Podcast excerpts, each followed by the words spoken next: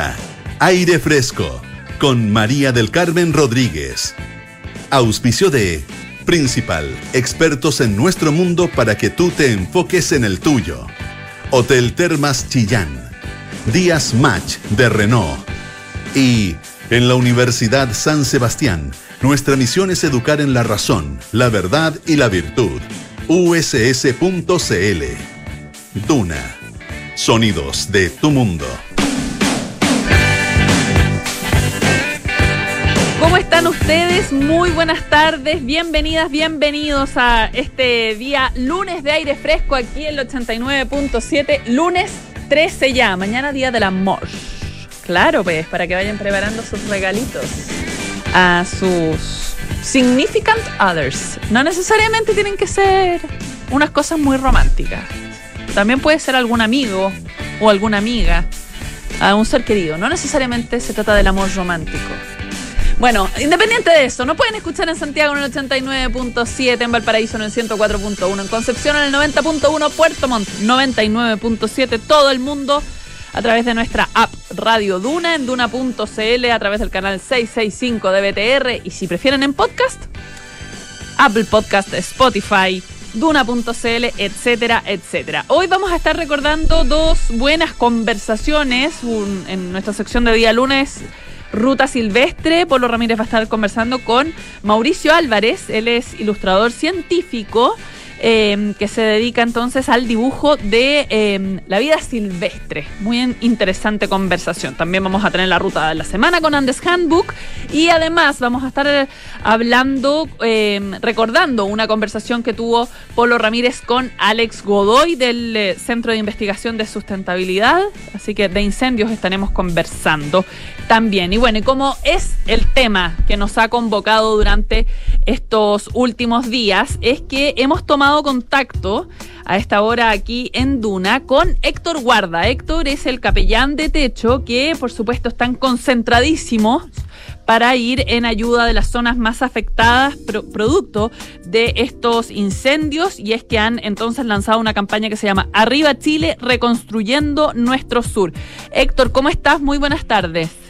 Hola María del Carmen, muy bien, acá estamos, gracias por el contacto. No, por favor, gracias a ustedes por este trabajo. Cuéntanos, Héctor, ¿cómo está colaborando Techo en estos momentos que sabemos que la emergencia todavía no está controlada, pero que es necesario también ir en ayuda de las personas que en la práctica han perdido todo? O sea, que por mucho que haya que estar, por un lado, literalmente apagando los incendios, también por el otro hay que estar haciéndose cargo de las personas que en este minuto no tienen nada y necesitan de la colaboración de todos. Sí, así es. Efectivamente, nosotros desde el primer momento estamos desplegados. Estuvimos en Concepción y Temuco con los centros de acopio, también en Yumbel y Santa Juana acompañando los albergues. Y ahora sí, como tú bien dices, de manera como traslapada, digamos, estamos en el proceso de la reconstrucción, preparando lo que va a ser prontamente la reconstrucción de estas viviendas de emergencia. Uh-huh. Y es desde ahí, María del Carmen, es donde se focaliza nuestra campaña que tú acabas de mencionar, y es solicitando la colaboración a todas las personas, empresas, para que se puedan sumar. Nosotros hemos focalizado el foco de atención ahora en tres comunas simultáneamente, Santa Juana, Quirihue y Lumaco, ¿no? Para ir en ayuda de estas familias. Héctor, sabemos que lo más eficiente, lo más concreto es poder colaborar con ayuda monetaria, ¿cierto? Cuando alguien está colaborando con Techo, ¿con qué se está comprometiendo? ¿Qué es lo que Techo le va a entregar a las familias que se han visto afectadas por el incendio? Mira, nosotros estamos en coordinaciones con los municipios locales y también con el gobierno central, en el fondo poniendo el foco para que ninguna familia quede sin una ayuda, sin una vivienda de emergencia. En este sentido, por un lado, el Estado va a ir en ayuda directa con una vivienda de emergencia a las familias, y por otro lado, Techo va a ir en ayuda de las familias las cuales el Estado no puede llegar por distintas razones, ya sea por situaciones propiamente de la tenencia de la tierra. Por otro lado, nos pasa mucha gente en los sectores rurales que han construido una vivienda en el terreno de alguien que solidariamente se lo ha facilitado y ahí han construido su casa. Para ellos, entonces, estamos focalizando la ayuda de 100 viviendas de emergencia para que en Chile no hayan discriminación ni tampoco hayan ciudadanas y ciudadanos de primera y segunda categoría. Claro, ¿no? O sea, son personas que de alguna manera se encuentran en, o familias más bien, se encuentran en situaciones más bien irregulares, pero que requieren igual de colaboración para poder salir adelante.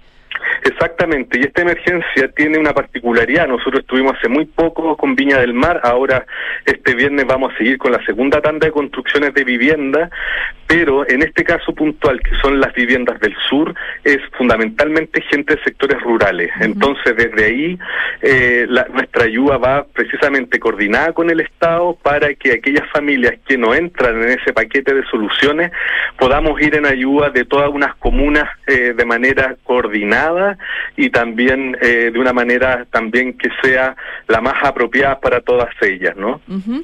Estamos conversando con Héctor Guarda, él es capellán, de Techo. Héctor, en concreto, ¿cómo hace la gente para poder colaborar?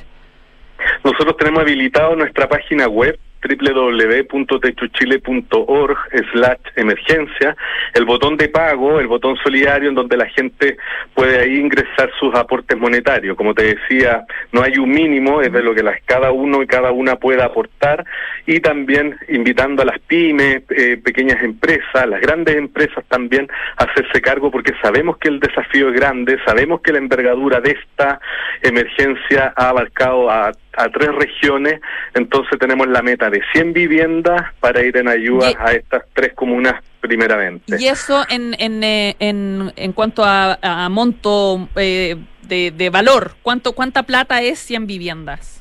Nosotros estamos con la meta de 750 millones de pesos, uh-huh. ¿Sí? Esa es nuestra meta para desde, comenzar. Digamos, claro. El desde. Sabemos uh-huh. que desde ahí, bueno, nosotros la idea es seguir monitoreando y trabajando para que ninguna familia de las comunas afectadas se vean, digamos, sin la posibilidad de contar con un techo donde comenzar a soñar y a trabajar y, sobre todo, comenzar a levantarse. Héctor, y para ir cerrando, ¿qué pasa? ¿Cuál es la situación de los voluntarios? Si hay gente que nos estás escuchando y que quiera ir a colaborar físicamente, digamos. ¿Existe esa posibilidad?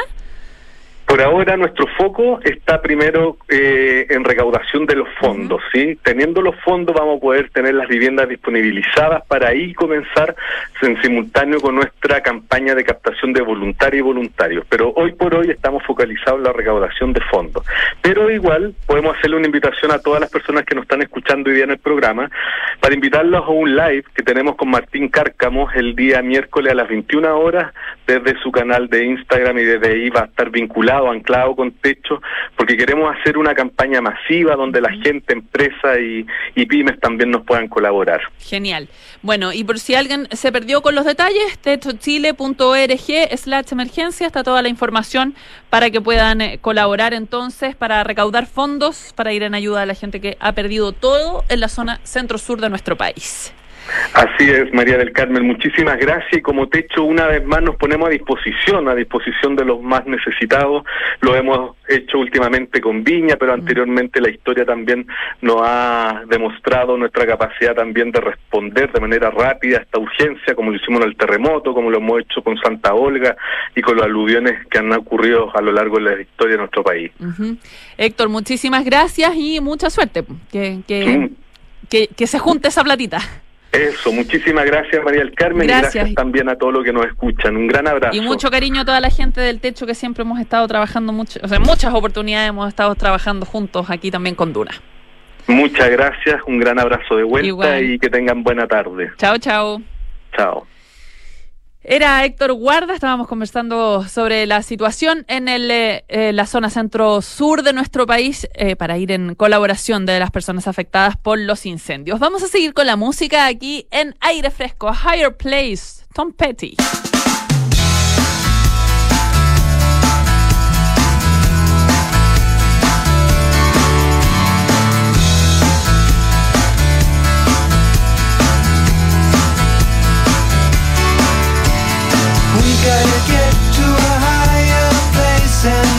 Leave by night before that river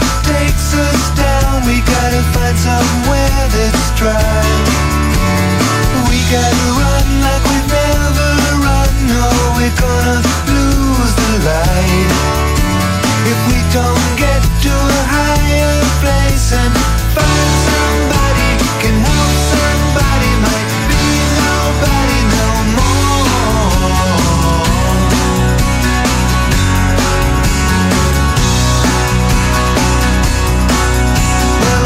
Myself and I don't know why I thought we could ride this out.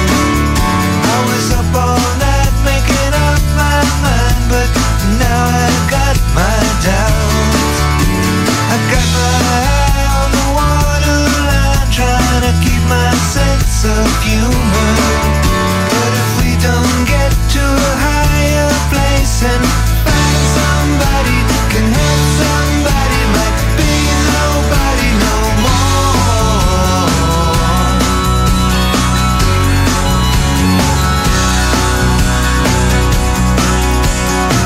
gotta get to a higher place, and I hope we all arrive together.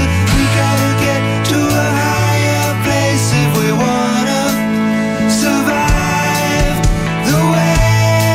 Remember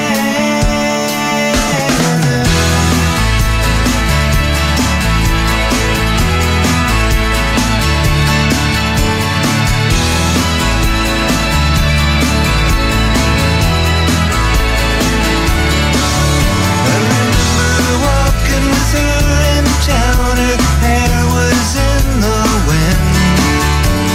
I gave her my best kiss, she gave it back again. Yeah, when I add up what I've left behind, I don't wanna lose no more. But if we don't get to a higher place and find somebody can help somebody, might be nobody no more.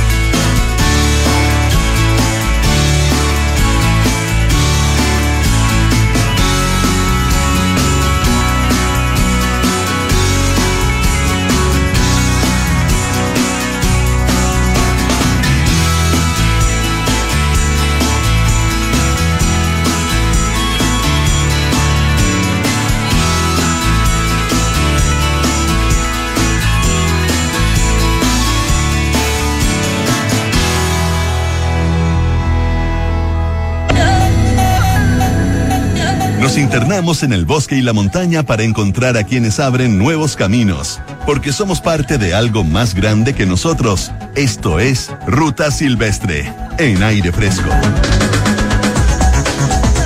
Ya es hora de nuestra sección Ruta Silvestre, aquí en Aire Fresco, en Radio Duna, y estamos al teléfono desde Chiloé, desde ahí las cercanías de Castro, con Mauricio Álvarez, que justamente allá de la zona, él es ilustrador en ciencias y pintor, y les contaba yo como introducción al principio del programa, que lo vimos y lo comentamos de hecho en ese minuto cuando apareció uno de sus dibujos, una de sus ilustraciones en la revista Nature, y no en cualquier parte, en la portada nada menos.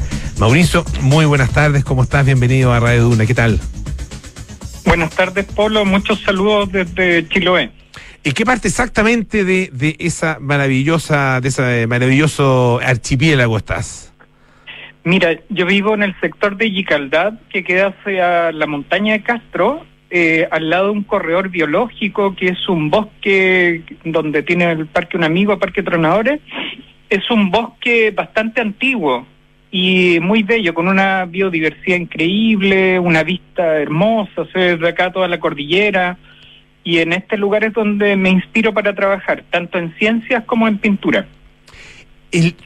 Bueno, eres de Chiloé, ¿no es cierto, Mauricio? Sí. ¿De qué manera, pues la verdad que la naturaleza, que está muy presente en tu trabajo, es muy protagónica, ¿no es cierto?, ya sea a través de la flora o de la fauna, la tienes incorporada desde niño, me imagino, o sea, las primeras imágenes que empiezan a aparecer en tu vida vienen justamente de la naturaleza y de mucha naturaleza, digamos, con mucho menos presencia urbana.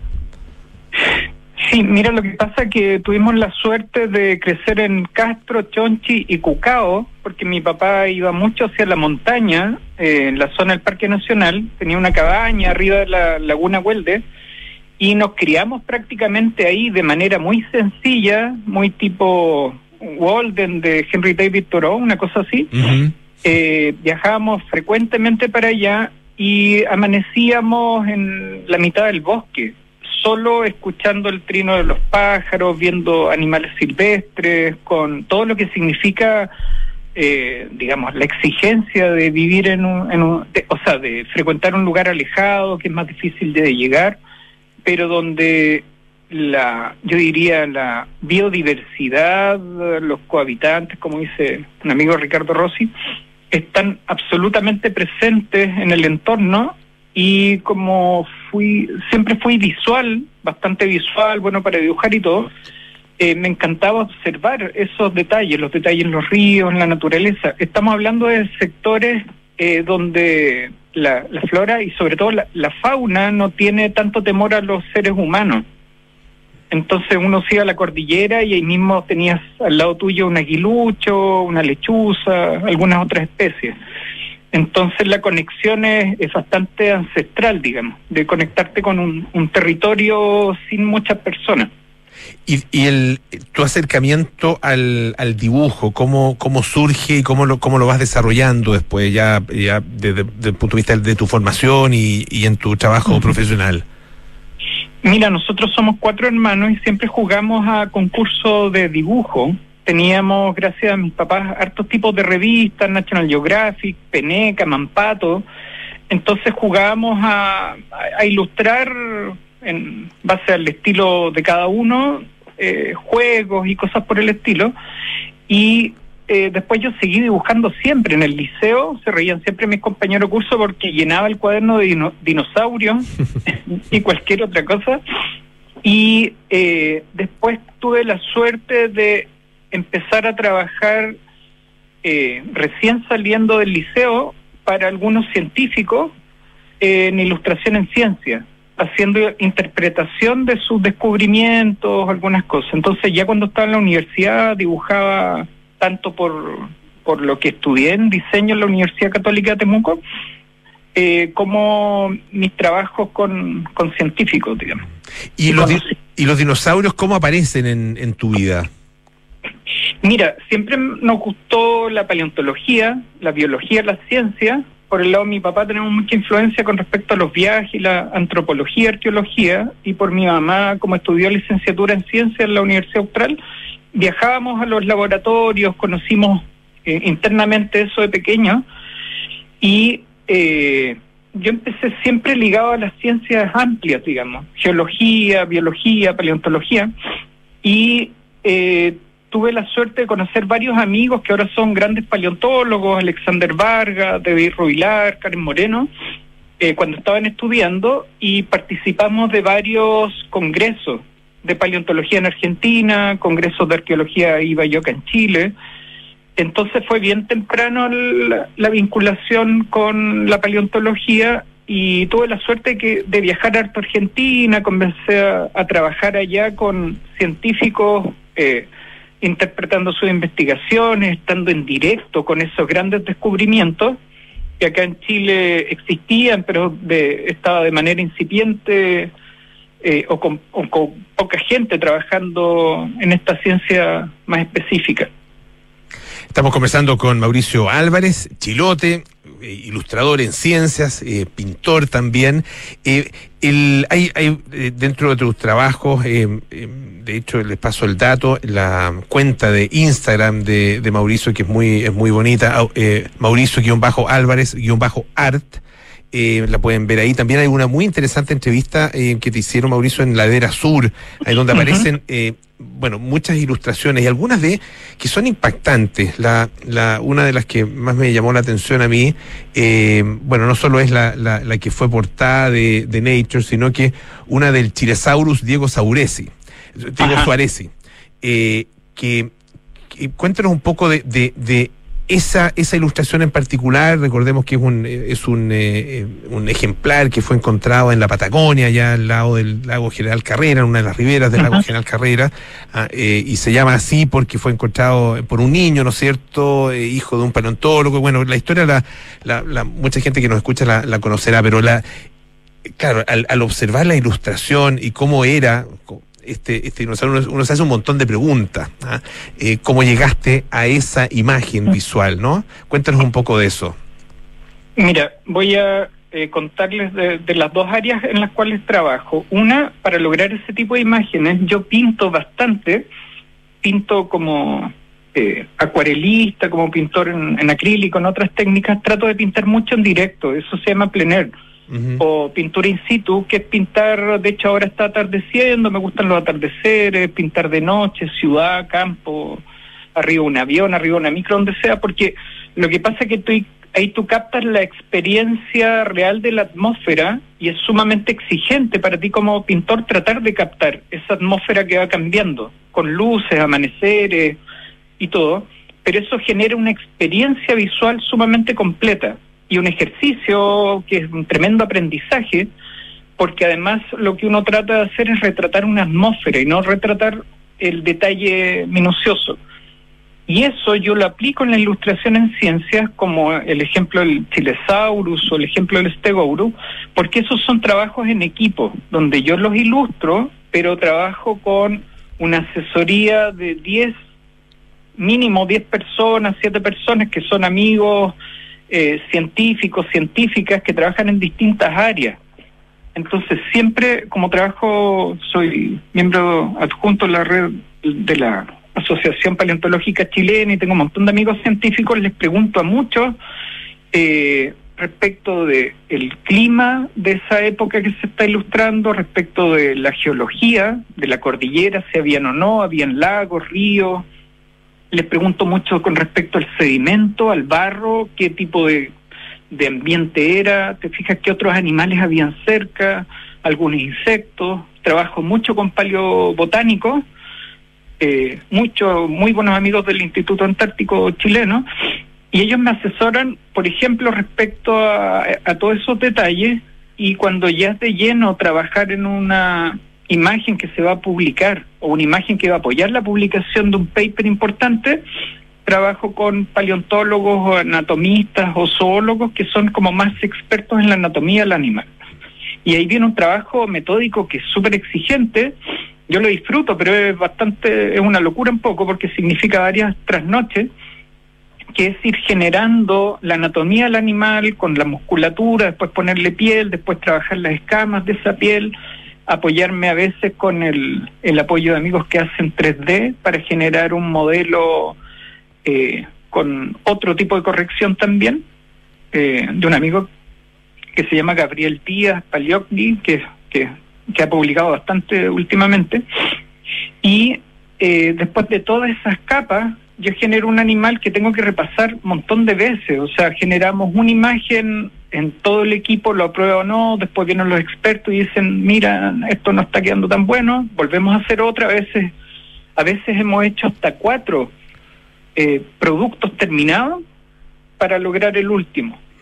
Y eso significa, por ejemplo, en la imagen del Chilesaurus o del Stegosaurus, tratar de obtener qué es lo que, digamos, me han comentado hartos científicos, es tratar de obtener un animal en vida, que esté curioso mirando algo, que esté descansando, que esté inquieto, pero ese es mi mayor interés, es retratar un animal en vida, en actitud, y ojalá que esté relacionado a un ecosistema. Y en este sentido lo importante es retratar un ecosistema, es que es una herramienta de interpretación que se divulga en la comunidad Y con eso la comunidad tiene herramientas para entender cómo era ese entorno, qué especies de plantas, por ejemplo, todavía existen, por qué es importante conocerlas. Imagínate solo un humedal de la zona central o el litoral, lo importante que es conocer respecto a esa biodiversidad. Entonces, mi gran interés y apoyo en todas estas publicaciones es dar herramientas que sirvan para tener más conciencia y más conocimiento. Por ahí va la vinculación con tantas disciplinas, ¿te fijas? Quería tomar algunos de los conceptos que has mencionado. Hablabas de biodiversidad, hablabas también de conocimiento y sobre todo de conciencia. Y como gran observador de la naturaleza y de tu propio entorno allá en Chiloé, ¿cómo ves la situación en términos de los cambios que ha experimentado el archipiélago durante el último tiempo? Mira, el tema del cambio climático es global. Tengo la suerte de aportar y trabajar en varios proyectos grandes a nivel global, sudamericano, digamos, que tienen mucho que ver con Patagonia, con respecto al cambio climático.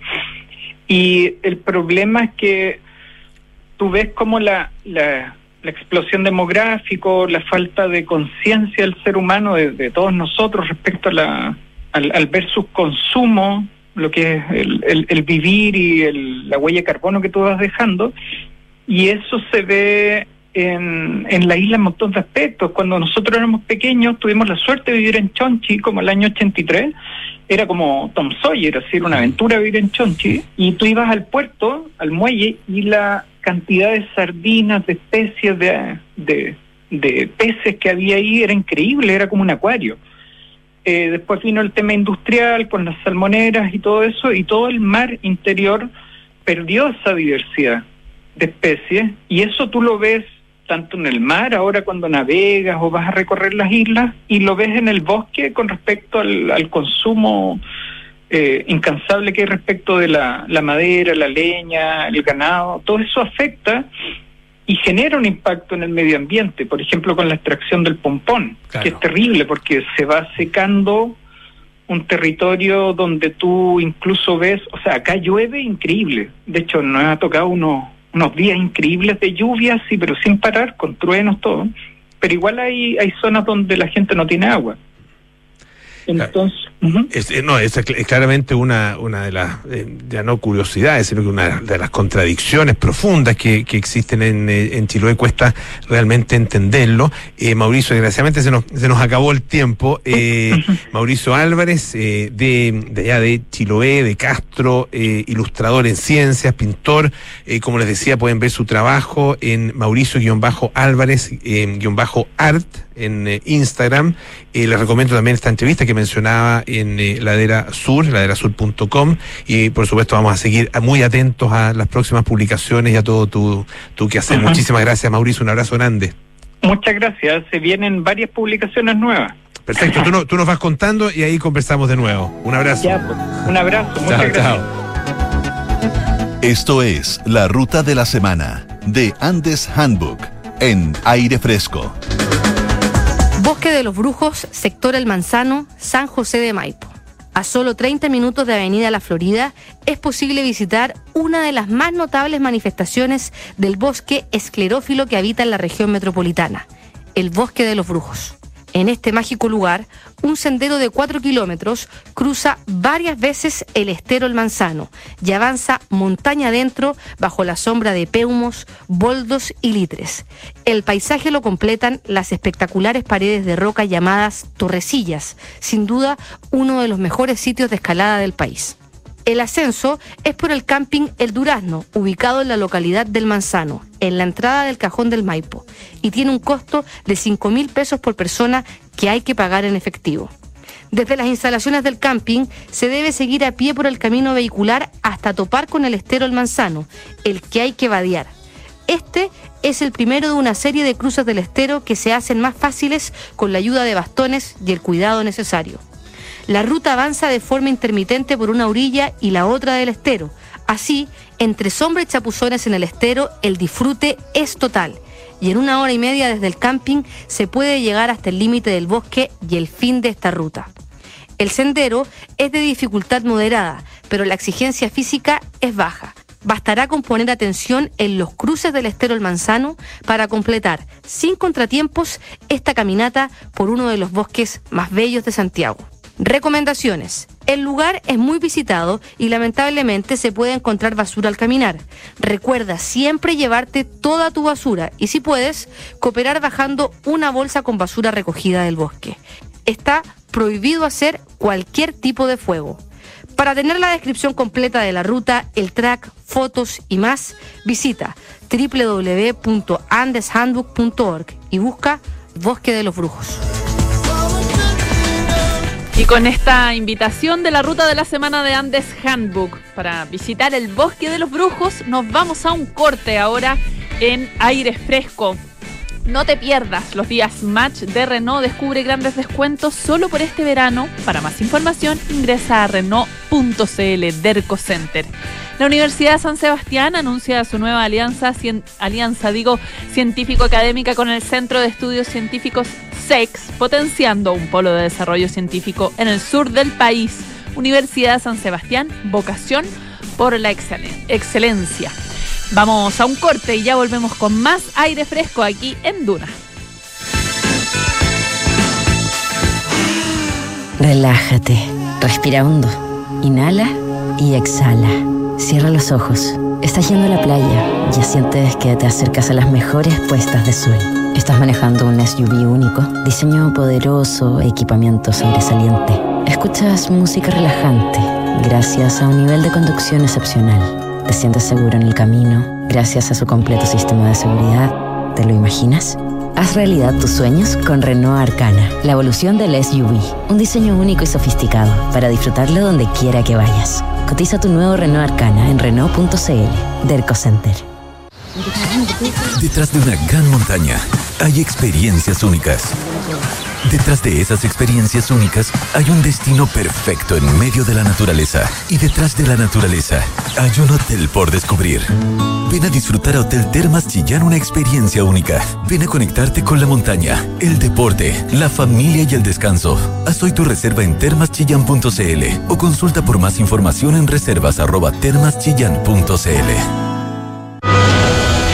La Universidad San Sebastián se enorgullece de anunciar su nueva alianza académica y científica con el Centro de Estudios Científicos SEX, liderado por el Premio Nacional de Ciencias Exactas, Claudio Bunster.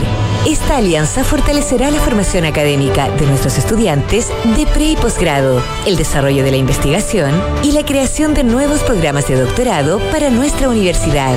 Conoce más en USS.cl. Universidad San Sebastián. Vocación por la excelencia. ¿Quieres invertir en el extranjero con una cuenta personal a tu nombre? Hazlo con Principal en nuestra plataforma internacional de inversiones y elige Pershing. Así protegerás tu patrimonio con portafolios diversificados de las mejores administradoras del mundo. 100% en el extranjero con cuenta a tu nombre en Estados Unidos. Invierte en Pershing. Invierte en Principal. Principal, expertos en nuestro mundo, para que tú te enfoques en el tuyo. La rentabilidad es fluctuante, por lo que nada garantiza que las rentabilidades pasadas se mantengan en el futuro. Hola, señora Patricia, ¿cómo está? Hola, Francisco, ¿cómo le va? ¿Lo mismo de siempre? Sí, porfa, con 2 de azúcar. Oiga, veo que me hizo caso. Sí. Qué bueno ver esta placa. Ya era hora de instalar una alarma en el negocio y me acordé que usted siempre me recomendó Berisur. Ahora va a estar más tranquilo, se lo aseguro. Es importante que el negocio quede bien protegido. Sí. Sobre todo ahora que voy a cerrar un par de días. Me voy de vacaciones. Conoce la alarma Cero Visión de Berisur, capaz de actuar antes que lleguen las fuerzas de seguridad. Calcula online en berisur.cl o llama al 600-385-0003. Activa Berisur. Activa tu tranquilidad. Estamos de vuelta para más Aire Fresco en el 89.7. Invierte en Principal, la mejor administradora de renta variable según Morningstar. Principal, expertos en nuestro mundo para que tú te enfoques en el tuyo. Este verano vive junto a tu familia unas vacaciones inolvidables en Hotel Termas Chillán. Anda y disfruta de la naturaleza, el relajo y un servicio excepcional. Consulta por tu estadía en reservas@termaschillán.cl o www.termaschillán.cl. Y este verano vive una experiencia gastronómica única donde se cocina, saborea y disfruta en comunidad. Únete a Club Paula Cocina y comienza a recibir todas las semanas recetarios, contenidos exclusivos, newsletter, descuentos y beneficios en más de 60 restaurantes y tiendas gourmet. Suscríbete en paulacocina.com. Duna.cl. Bueno, a partir de los incendios que están afectando a la zona centro-sur de nuestro país, es que nos pareció oportuno recordar una conversación que tuvo Polo Ramírez con Alex Godoy. Él es director del Centro de Investigación en Sustentabilidad y Gestión Estratégica de Recursos de la Universidad del Desarrollo. En ese momento, él entregó detalles sobre la relación del cambio climático con el incendio. Recordarán ustedes que afectó a Viña del Mar en diciembre de este año, en torno a la Navidad de este año, del año pasado. Bueno, además sobre cómo hay que realizar planes de adaptación frente a las amenazas climáticas, conversaron Alex Godoy y Polo Ramírez aquí en Aire Fresco. Y en más o menos a esta hora comenzaba un incendio que terminó siendo tremendamente voraz, tremendamente destructivo, catastrófico en definitiva, un mega incendio tal como ha sido descrito, y en una zona tremendamente poblada, o al lado de zonas tremendamente pobladas, y que podría haber llegado incluso este incendio hasta el centro de la ciudad de Viña del Mar. Estamos al teléfono con Alex Godoy, director del Centro de Investigación en Sustentabilidad y Gestión Estratégica de Recursos de la Universidad del Desarrollo. ¿Cómo estás, Alex? Muy buenas tardes, bienvenido. Hola, Polo, ¿cómo estás? Tanto tiempo. Aquí estamos muy bien, bueno, muy interesado en tu mirada con respecto a esto. Yo decía, y perdón el lugar común, que de alguna manera esto es crónica de una muerte anunciada, porque no solo ahí en Viña, sino que también en varios otros lugares de la región de Valparaíso y en otros lugares de Chile están presentes y estamos conviviendo con estos, tal como dijo el presidente, estos verdaderos polvorines que pueden efectivamente incendiarse en cualquier momento. Hace rato, o sea, lo que tú dices es no solamente lo correcto, sino lo que es, digamos, o sea, nosotros hemos conversado muchas veces sobre los impactos, las amenazas climáticas, cómo se transforma el impacto, y esto se veía venir. Y se veía venir porque en un fondo la sequía continua ha hecho en un fondo que cambie la fisonomía del paisaje, tengamos más cantidad de pastizales, y estas zonas son obviamente vastas zonas en las cuales obviamente estos son incendios provocados por el hombre, digamos, pero al ser zonas mucho más grandes tienen mayor exposición, ¿me entiendes? Es muy distinto tener una zona muy restringida, muy pequeña, son vastas zonas donde en el fondo el material que hay, las arbustáceas, la flora y fauna, es vulnerable a la ignición humana. Y lo que hemos visto en un fondo es que eso se acentuó con la sequía, y que hoy día esos vastos territorios ya están muy cerca de la gente, y por qué no decirlo, se requiere una zonificación de poder decir cuáles son los sectores que son ahora más vulnerables, porque recuerdo que la amenaza es que puede ocurrir un incendio, la exposición es cuán cerca estás tú de esas zonas que ya debieran estar zonificadas, que tienen peligro, y tercero, cuán vulnerable es el área. Y esas tres cosas yo no sé si se han hecho, Polo. Claro, bueno... Parece que están pendientes, lo ha dicho el gobernador, lo ha dicho la alcaldesa, lo ha dicho incluso la ministra del Interior y el propio presidente. Han hablado de la necesidad, claro, de atender en este minuto la emergencia, pero después empezar a trabajar en los temas de largo plazo, y que tienen que ver con esa zonificación y con esa necesaria distancia que hay que generar entre la vegetación, que debe existir por supuesto, y los asentamientos de las personas. En ese sentido, finalmente uno dice, bueno, ¿qué hay que hacer? Hay que, tal como en el borde costero, ¿no? Hay que sacar lo que hay que destruir lo que hay que correr hacia atrás, en el caso del borde costero, las edificaciones, y en este otro caso hay que sacar también, ¿qué se hace con esas personas? O sea, hay preguntas bien de fondo, Alex. Sí, o sea, a ver, sacar cosas, personas es un poco irrisorio, digamos, el incendio la sacó, perdona que sea así de brutal. El incendio sacó lo que nosotros no hicimos, punto uno. Punto dos, ya sabíamos esto de Valparaíso. ¿Para qué estamos con cosas? Por lo tú y yo hemos visto hace mucho tiempo que esto se ve y se repite una y otra vez, y te dicen en largo plazo, son puras palabras de política, no tienen ningún sentido. Esto es simplemente saber que nuestros cerros cambiaron su fisonomía, dado una sequía, una exposición a olas de calor tremendas, donde obviamente todo ese material biológico es altamente, digamos, inflamable, y que es vulnerable a la exposición, y obviamente si vemos que las poblaciones están cerca tenemos que construir cercos, y estos cercos son, no sé cómo tú has visto en la carretera por ejemplo hay unos cercos que siempre la CONAF los trata de sacar los pastizales para que si hay un incendio, el incendio no cruce la calle, ¿ya?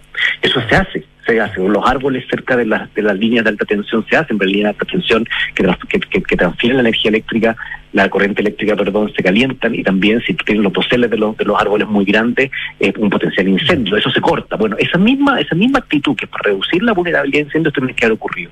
O sea, lo que a mí me indigna, Polo, y gracias por llamar, es que teniendo hace un par de años atrás una gran catástrofe como el Valparaíso, hoy día lo viva Viña, y esto recae en los gobiernos locales, primero lo que son los alcaldes, que son los que tienen que poner presión al gobierno central, presión al gobierno regional, y el gobierno regional que tiene que coordinar esto regionalmente, porque digamos los ecosistemas se mueven, coordinan, se mueven regionalmente, y tercero, un apoyo del sector central en el cual la ONEMI y los fondos existan, y eso permite saber cuáles son los puntos vulnerables, cuáles son los potenciales lugares que tenemos que poner acento todos los veranos, porque este es el verano más frío que vamos a tener de cara al futuro, Polo.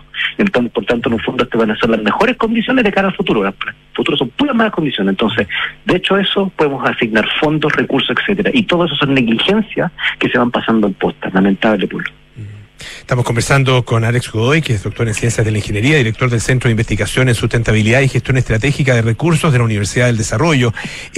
La verdad que es desolador la descripción que tú haces, el mensaje que entregas, porque efectivamente todo lo que se viene es peor de lo que ya hemos visto. Y por lo mismo, hay que adecuarse, ¿no es cierto? Hay que buscar fórmulas de ya a esta altura, para estas cosas tan agudas de la mitigación ya como que sirve de poco, es la adaptación la que nos está empujando en este minuto, ¿no? ¿Y qué hacer? Porque yo te aseguro que esas mismas personas que hoy día han visto sus casas destruidas, hoy día están sacando escombros para poder reconstruir ahí mismo. Y eso es, claro, ahí va a ser la autoridad y la firmeza de la autoridad la única que va a tener la capacidad de impedirlo, si es que esos lugares son efectivamente peligrosos. O sea, así es, digamos. Y digamos, a ver, Polo, disculpa que sea un poco, bueno, tú ya me conoces hace años, pero estamos rodeados de gente cantinflera que está hablando de plan de adaptación y de mitigación al cambio climático, y vemos esto. Veníamos saliendo de un incendio hace 4 años. Entonces, toda esta gente que, digamos, sea como experta en adaptación, estamos viendo una versión empírica que no ocurrió. Segundo, atento, alcalde, en todo Chile, en el sector central, las zonas que son vulnerables están en todo el Valle Central debido a una sequía prolongada que viene más de 20 años y que las temperaturas siguen aumentando y las olas de calor, además, siguen afectando y siguen creando vastas extensiones de estos terrenos con estos pastizales que son vulnerables a la acción pirotécnica, digamos, a la acción, digamos, inflamatoria. De que alguien pueda inflamar algo y pueda hacerlo, digamos, etcétera.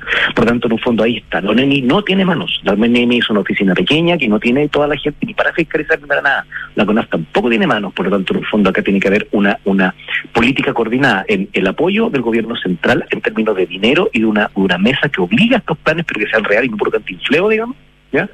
2, a que los gobiernos regionales actúen coordinando las comunas, porque obviamente que a veces estos traspasan 1 o 2 comunas, en las comunas y los gobiernos regionales sean los coordinadores de estos feudos individuales, y tercero, que el alcalde se ponga en las pilas, pues, ¿me entendió? ¿No? Ya se salió de la campaña, digamos, y vamos a tener gente hoy día que van a decir, bueno, tenemos que ayudar a Chile, pero lamentablemente, Polo, lo que vemos es que esto es una cascada, un efecto, un ripple effect, como dicen los gringos, un efecto cascada, digamos, en que al final hablamos mucho de adaptación y estamos teniendo esto. Lo aprendimos para el maremoto, lo aprendimos, ¿cierto?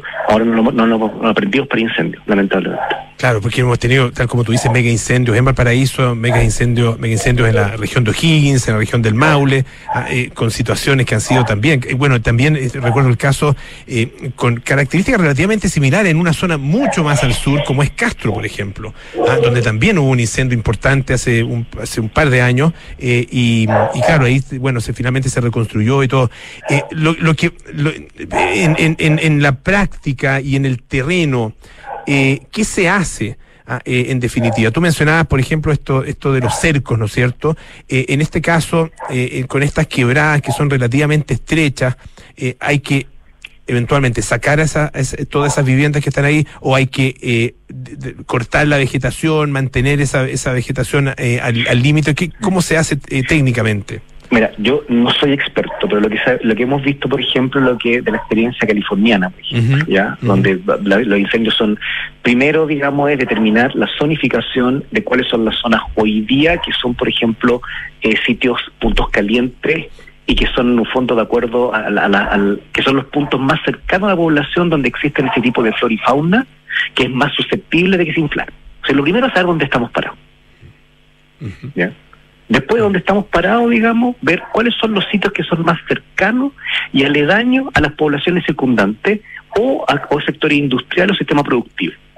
Y luego esos sectores productivos crean lo que se llaman cercos, que son cercos para evitar que el fuego aparezca, que son surco, cerco, limpieza y usualmente un sistema de raleo que permite eliminar este material que es inflamable, que al final son como estos pastizales, cuando tú vas a hacer la gente cuando hace trekking que se te pegan las piernas, etcétera, uh-huh. que son un tema inflamables, por lo menos eso, pero todo parte por una zonificación.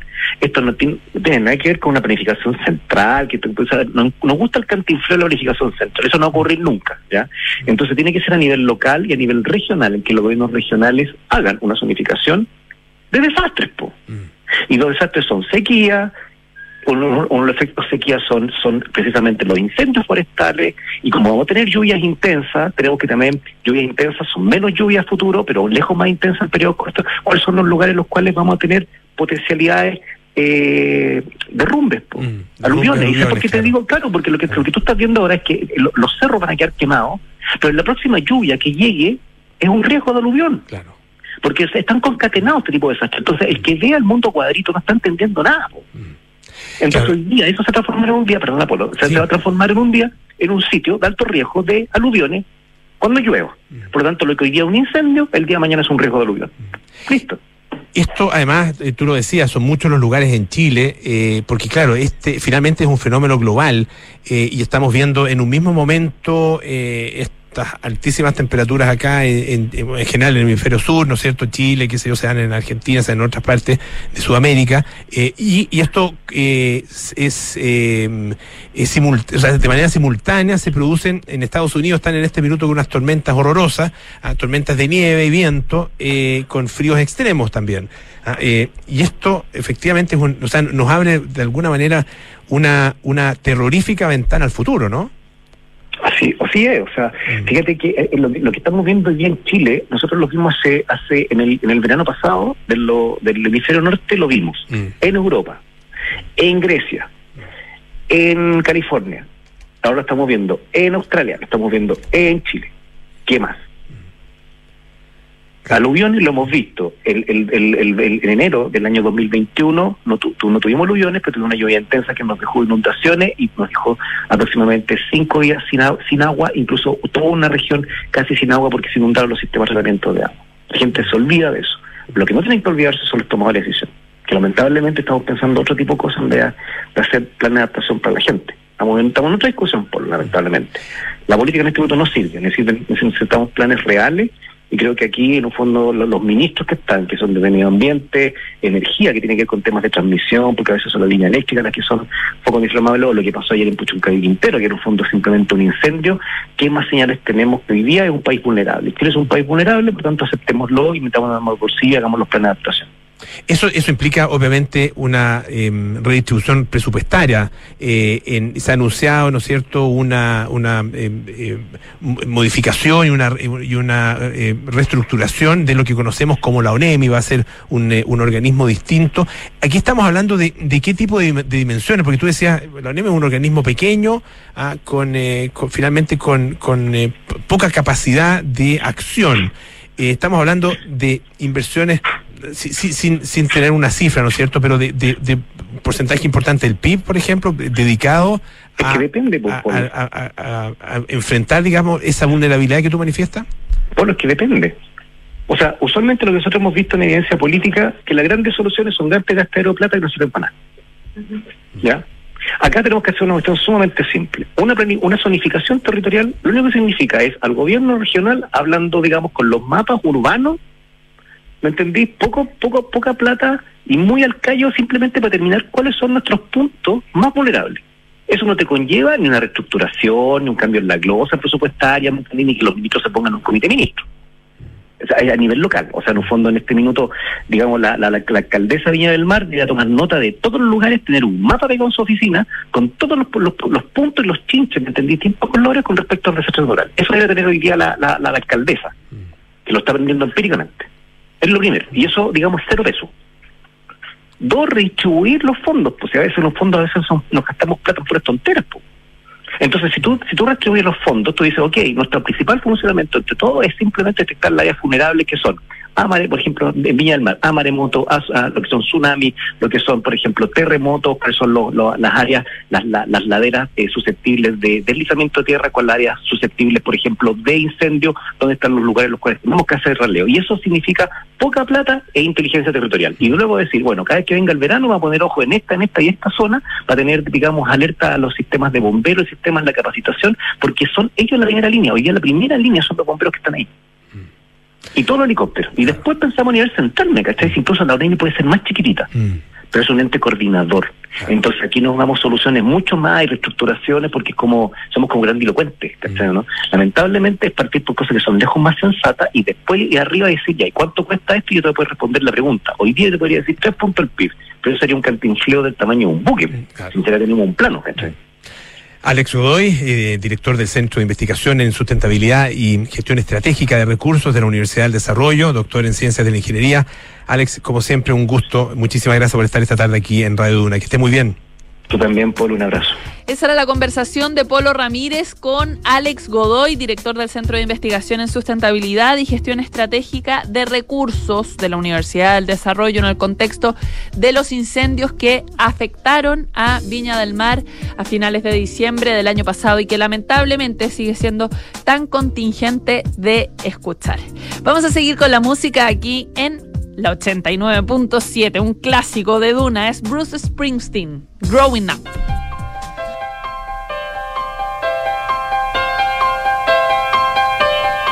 Well, I stood stone like at midnight, suspended in my masquerade, and I combed my hair, it was just right, and commanded the night brigade. I was open to pain and crossed by the rain, and I walked on a crooked crutch. I strolled all alone to a fallout zone, came out with my soul untouched. I hid in the clouded wrath of the crowd, when they said sit down, I stood up.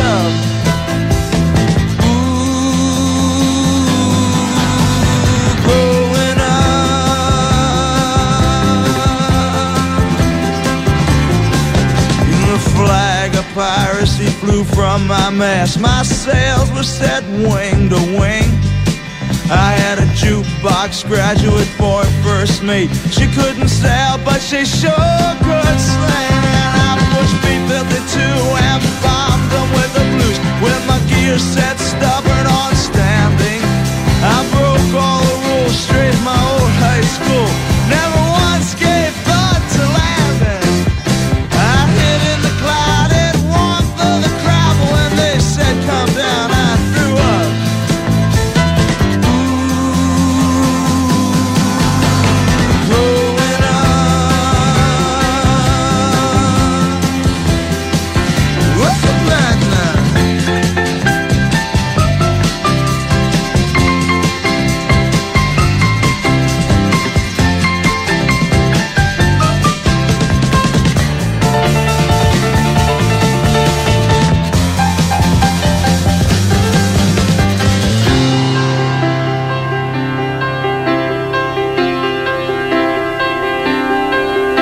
took month-long vacations in the stratosphere, and you know it's really hard to hold your breath. Swear I lost everything I ever loved or feared.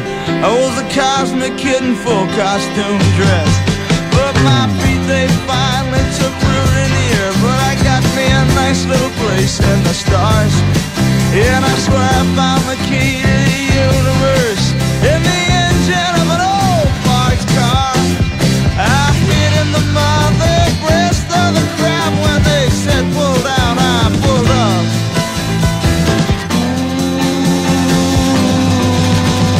Ooh, growing up.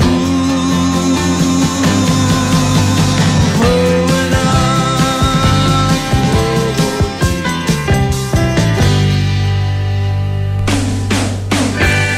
Y con Growing Up de Bruce Springsteen cerramos este capítulo de día lunes de Aire Fresco. Lo haremos junto a Bárbara Espejo y un nuevo capítulo de Cartas Notables. Hoy se las recomiendo porque está buenísima. El gato de Cheever se llama este capítulo. Y luego tenemos Nada Personal aquí en Duna con una dupla fantástica, Nicolás Vial y Enrique Llavas. Nosotros nos volvemos a encontrar mañana martes a partir de las 6 de la tarde. Que tengan una buena tarde. Chao, chao.